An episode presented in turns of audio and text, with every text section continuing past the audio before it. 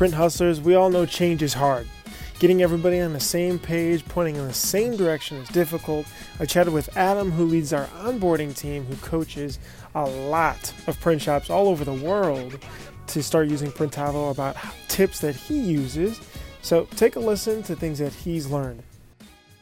There's a lot of shops that ask, like, oh, this is clearly something we need to do. How do we handle the change management? How do I convince my team to help move this forward? What are things or like tips that you give people to get started? Yeah, that's a great question, and one that a lot of people ask and are very wary about in making any sort of change in a process that seemingly works. Number one, you've got to set a hard and fast date. The worst thing that can happen is you've kind of got your foot in two different pools, and you know, you've got some people really excited, you've got some people who are kind of holding back. For you as a leader, you have to set a hard and fast date and say, this is what we're doing from this day moving forward. So like literally first thing, like 2 weeks from now, we are moving over from this old system to... No ambiguity, no question. I'm the leader. This is what I think is best for us. This is what we're going to do.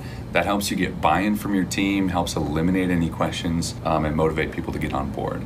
The second thing is, as a leader, be the first person to embrace that change. Use it yourself. Demonstrate value to your team. Show them that you're the one that, yes, I'm making this decision, but I'm willing to jump in and get my hands dirty as well. People are struggling on your team with certain aspects. Walk alongside them, either help them figure it out themselves or reach out to us. Give me a call. Say, hey, Adam, I've got one of my team members here. We're trying to troubleshoot this. But again, as a leader, demonstrate that that this change process is going to have its sticking points, but you're willing to stick it out, to work through it with your team and actually get your hands dirty yourself, not just make a change in your process, pawn it off on your team and say, hey, you guys have to figure it out. This is what we're doing. So it's like a really detailed training. Do you think that it's good to literally sit with every single person and say, okay, here's your role, here's what you click on, here's what you do? Maybe even record that as a video so you can use it for future people too. Yeah, absolutely. So particularly by departments, right? So you've got salespeople, you've got production, you've got people entering in orders up front, you've got shipping and receiving. So,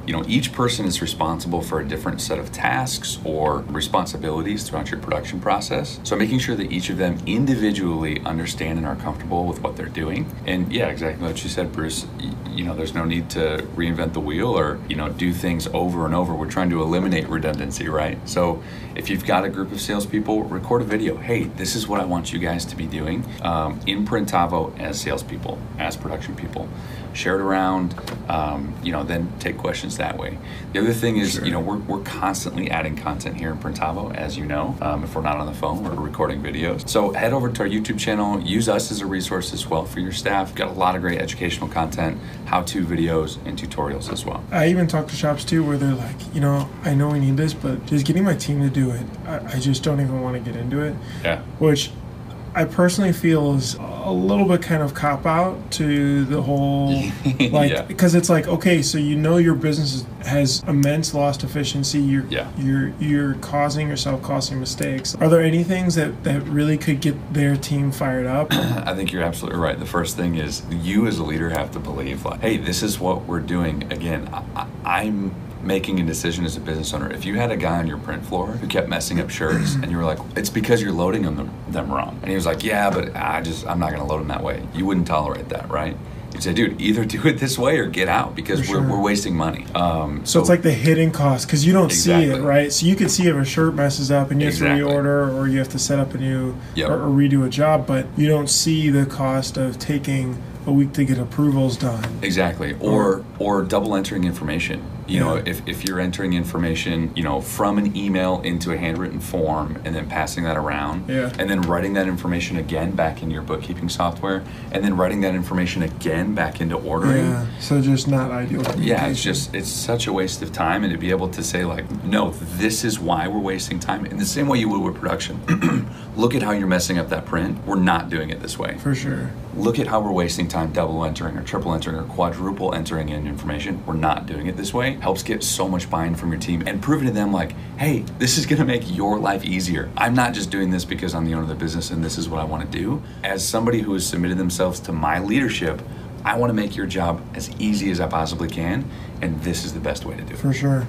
Yeah, the hidden cost of efficiency. Yep. Interesting. Yeah, and opportunity cost too, right? Because you're right. Because they could be doing other stuff. You can be making more sales. You can be creating marketing content. Right. You can be printing more shirts if you're not messing up or having to file through papers looking for information. Spending time on pre or post production. Exactly. So hidden costs are huge, but then opportunity costs, because you can be doing other things with that time. Right. Yeah. Awesome. Huge. Cool, Adam. I'll let you get back to work. All right. See you guys.